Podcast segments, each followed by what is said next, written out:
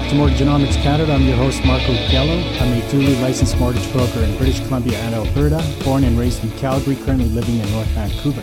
If you are from either of these provinces and require any mortgage related services, please do not hesitate to contact me. Call or text me right now at 604 800 9593. 604 800 9593. One application, one credit check, and access to Canada's top lenders. All right, welcome back, everyone. Today's headliner topic I'm going to talk about property disclosure statements and their impact on mortgage approvals. But before we get to that, here's what's on my mind this week.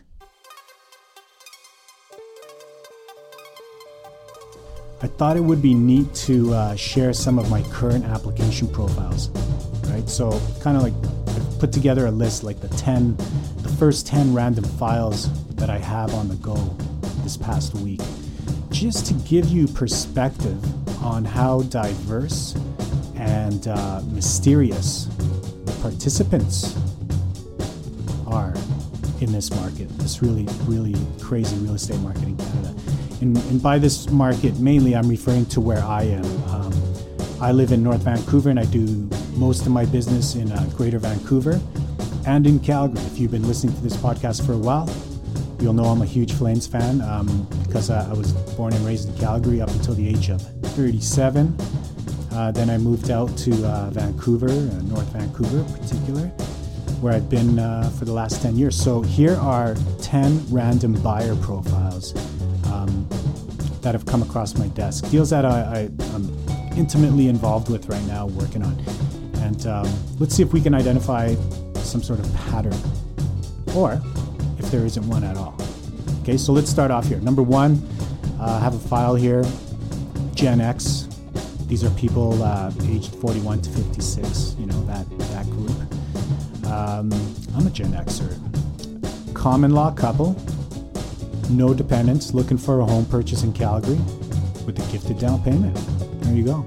Application number one. Application number two, another Gen Xer couple, married couple. Uh, again, no dependents, no children. Looking for a townhouse in Vancouver, down payment from own sources. They've saved uh, quite a bit of cash. They are first generation Canadians, so recently became uh, uh, newly minted Canadian citizens. Application number three again, Generation Xers, married couple, one kid. Here we go, one kid. Um, they live and work in Ontario uh, they found me from this podcast here too. So hello, hello if you're listening. Uh, live and work in Ontario, house paid off, and purchasing a property in Kelowna, mainly as a second home to use when they come and visit their daughter in Kelowna. Awesome. Uh, application number four, a millennial. These are aged 27 to 41 in that, that bracket. Uh, little married couple, two young kids, two Wow, two young kids uh, living in a townhome in Vancouver and looking to upgrade to a nicer townhome in a better neighborhood. That's it. Pretty simple, cut and dry. Good little application there. Here we go. Number five, the baby boomers. Guys who have been uh, directing traffic for the past couple of decades in this country with their buying patterns. The baby boomers, age 56 to 70. Here's an application uh, empty nesters selling the single family dwelling, moving into a approximately 1.5 to 2 million dollar condo somewhere downtown Vancouver. Nice. Uh, number six, another baby boomer application, recently widowed, uh, refinancing their home to invest and build upon existing retirement portfolio, focusing on travel and lifestyle, not necessarily keen on purchasing more property, more so stocks and investment type of uh, retirement planning, but will, however, sell off existing property in three to five years, uh, at which time they will, uh, the survivor will be downsizing. Uh, number seven, another baby boomer, high earning, white collar profession, divorced last year into a higher interest rate mortgage as a result of the divorce, um, but now looking to refinance into a more reasonable mortgage rate. Still got a few credit challenges, gonna be tough this one. It's gonna be tough after a year. I'm still working on this one. As I mentioned earlier, what used to be one family in one house is now two houses and dispersed family members in, uh, in two houses. Yeah. Number eight, bring back those Generation Xers. Uh, we got a married power couple here, high earning white collar professionals. Got three of these files actually on the go, profiles like this. Uh, looking for a property in the two to 3.5 million range. That's in Vancouver. One to two children. One to two. So far, we haven't hit a family of five.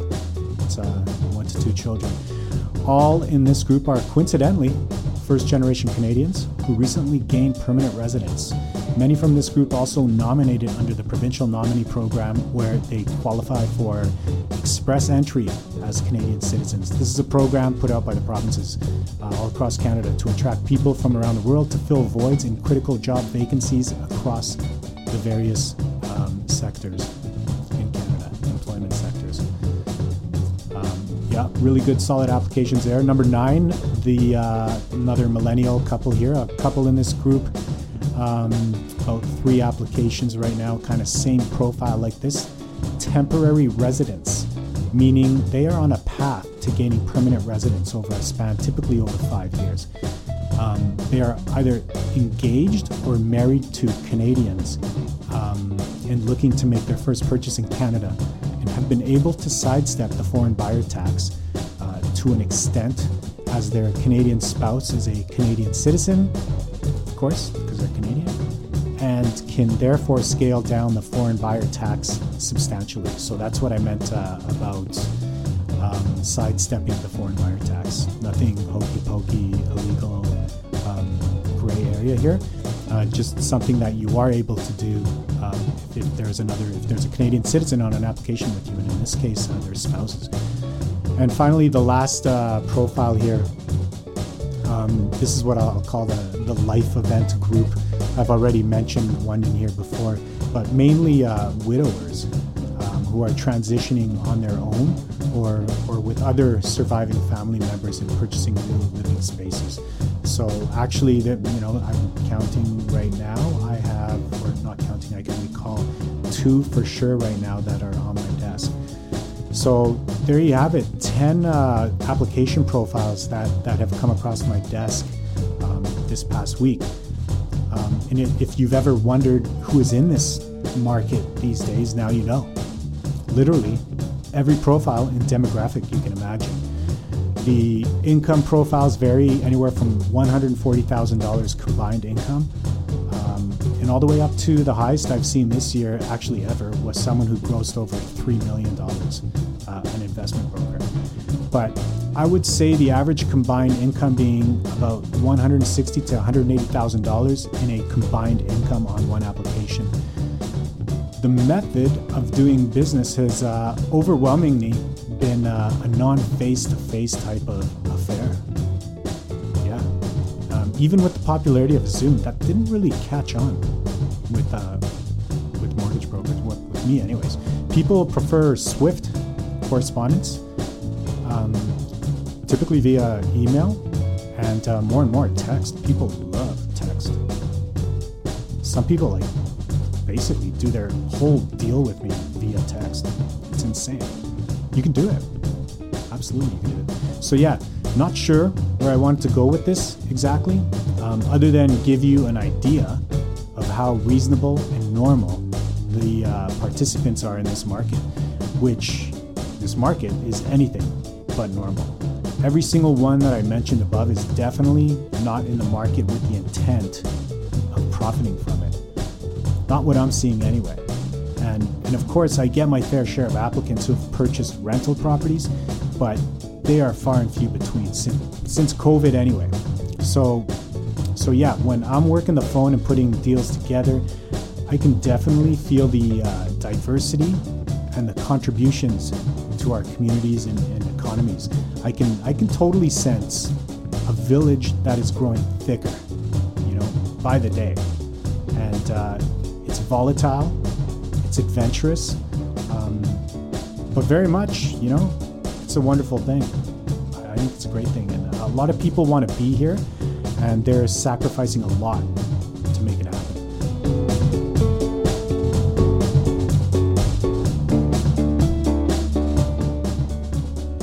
And finally, interest rates. And here we go, folks. According to reliable sources, very reliable sources, it's looking like we can expect the first increase to prime rate since June 2017, at which time prime rate was 2.70%. And over the course of about a year, it rose to 3.95% until this thing called COVID showed up and uh, brought us back down to 2.45, where we've been since. So here we are, the start of another new year and a fresh set of scheduled interest rate announcements from the Bank of Canada. Eight of them throughout the course of the year, to be precise. And the first one is quickly approaching this month on January the 26th. Mark that day on your calendar. You won't have to because it'll be on the radio, it'll be on the news, you'll hear about it everywhere. And uh, survey says it's going to be an increase And it will increase by 0.25%. You heard it here first. The first prime rate increase coming January 26th. This affects all variable rate mortgage holders, credit cards, personal lines of credits, maybe your car loan, probably not, but any variable uh, tagged financial product. So not written in stone, but I'm telling you, I think it's going up by a quarter point this January 26th. Furthermore, many believe that there will be up to a total of potentially four increases to prime rate when it's all said and done for 2022. As for 2023, we'll cross that bridge when we get there. So, if you have a $500,000 variable rate mortgage at prime minus 1, very popular contract and it gradually increases, let's say, by 1% over the course of the next year, your monthly payment will jump from $1,987 to $2,228. That's a $241 payment increase for a 1% rate increase on a $500,000 mortgage. And that's uh, amortized at 25 years, those figures I gave. Fixed rates, yep, they're going up too. Actually, let me rephrase that. They have been going up for the past year. It just uh, hasn't been talked about really. We've already come up to almost 3% for a five year fix today um, from the COVID low of 1.49%. We've, we've already doubled. And I bet we still got another half to three quarters of a percent to go in the next year, I would say. So, no sweat, eh? All good? I know, I know you're all good because all along you've been qualifying as though it was 5.25%. So you're good. Nothing to be concerned about, nothing to panic about. Stay calm. The good old stress test, it did what it was supposed to do. Um, I tell you, I was a fan of the stress test from day one when it first came out. And uh, if you think today's market is insane, imagine what it would have been like had we qualified people at their actual contract rates would have been total madness right now, as opposed to just plain insane madness that we are experiencing at the moment. Yeah. All right, so money is still cheap and it's available at the moment. So step right up and uh, give me a call if you're about to renew, if you're considering a debt consolidation, a refinance, or if you want to uh, put your best foot forward and get into the market where I can reserve a rate for you at today's rate for the next four months, while others continue to watch it rise. Call or text me at 604 800 9593, 604 800 9593. Let's chat.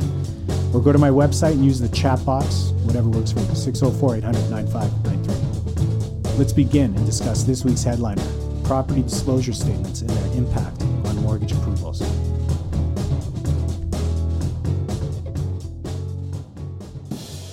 Wondering whether to proceed with a fixed or a variable mortgage?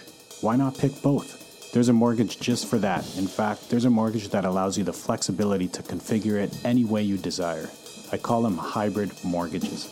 So let's say you have a $500,000 mortgage. If you wanted to, you could configure it so that $200,000 is allocated in a 5-year fixed rate, $100,000 as a 5-year variable, and the remaining $200,000 as a home equity line of credit. And better yet, every year you receive a detailed statement from the lender that outlines the cumulative interest charges for each configured mortgage.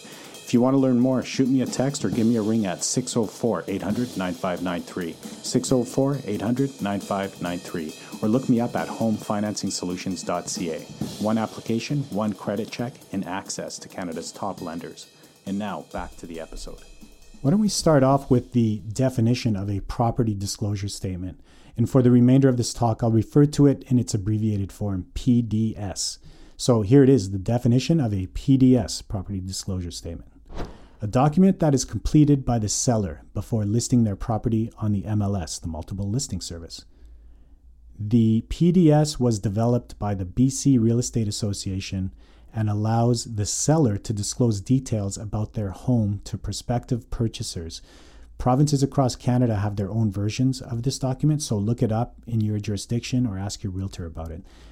Any latent, which means hidden or concealed uh, defects, and or patent, which means visible defects, should be disclosed in the document, particularly latent defects, as prospective purchasers may not be aware of the potential defect just by viewing the property. The PDS is an ideal starting point when considering a purchase and is typically followed with a home inspection if the prospective buyer proceeds with an offer. The PDS is a critical document and should be taken seriously by the seller when filling it out, as they could be held liable if a defect was knowingly concealed. The PDS should equally be taken seriously by the buyer, especially if a mortgage is being used for the purchase. Property disclosure statements, as they are known in British Columbia, are increasingly becoming more critical, especially with all the subject free offers in circulation across the country. They are often neglected or forgotten about as borrowers and brokers focus most of their attention on the more common mortgage conditions like income and down payment verification. Whatever you do, do not let disclosures on the PDS go unnoticed by either your mortgage broker or, most importantly, your lender. If you have a period of financing conditions in your offer, you should have plenty of time to review and deal with any problematic disclosures. But if you are submitting a subject free offer, do the following. Number one, make sure you have thoroughly reviewed your mortgage pre approval with your mortgage broker and be sure to indicate that you plan on submitting an offer with no subjects. Otherwise, your mortgage broker will expect to have financing conditions. Number two, once your mortgage pre approval has been upgraded to a subject free mortgage pre approval, yeah, that's right, a subject free mortgage pre approval. That's what I call it anyway. Cautiously proceed with making offers. But before you actually submit a subject free offer, provide a MLS sheet and like an MLS property feature sheet of the property you're about to place an offer on and its corresponding property disclosure statement. Okay? To your mortgage broker. Provide these to your mortgage broker for review. Remember, a mortgage pre approval accounts for mostly everything regarding your personal financial credentials, but what it doesn't account for is the actual property itself, as the property was still unknown and undetermined at the time of the pre approval process. So make sure that any problematic disclosures are identified and brought to the attention of your mortgage broker prior to submitting your subject free offer. This is a very, very critical step and could potentially prevent you from a worst case scenario of going subject free on a property that no lender in Canada will approve. It happens more often than you think, and there's absolutely nothing that a cosigner can do about it, regardless of how strong they are. Here are some problematic or potentially deal breaking property disclosures to look out for. Heads up. Properties that were formerly marijuana grow ops or any other history of drug manufacturing. Properties that are classified as mobile homes. Any existing or pending litigations on a property. Lenders will require that they may be re- that they be resolved prior to advancing funds. Properties that are in the process of being remediated will not be approved by lenders until the process has been fully completed. Water sources other than city or municipal. Lender will request details and determine whether or not the source is acceptable according to their qualifying parameters. Anything pertaining to leaks and or membrane issues.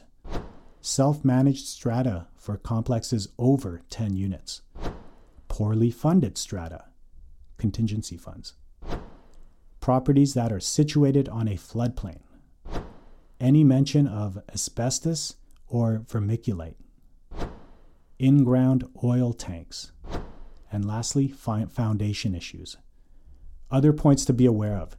PDSs are required for all purchase transactions in British Columbia, and if seller or buyers do not provide one, lenders will become suspicious and or curious if there are issues with the property. In most instances, they will simply decline and collapse the application. In cases where owners have never occupied the property because they have been renting it out for investment purposes, they will typically present a scratched out blank PDS to signify that they are unaware of any defects as they have not been residing in it. In this event, lenders will typically require the buyer to purchase title insurance to protect against many, but not all, potential defects. Listen to past episodes for more related info to this topic. Podcast number 62 11th hour mortgage qualification collapses, how to avoid them. Podcast number 52 purchasing a property with no financing conditions.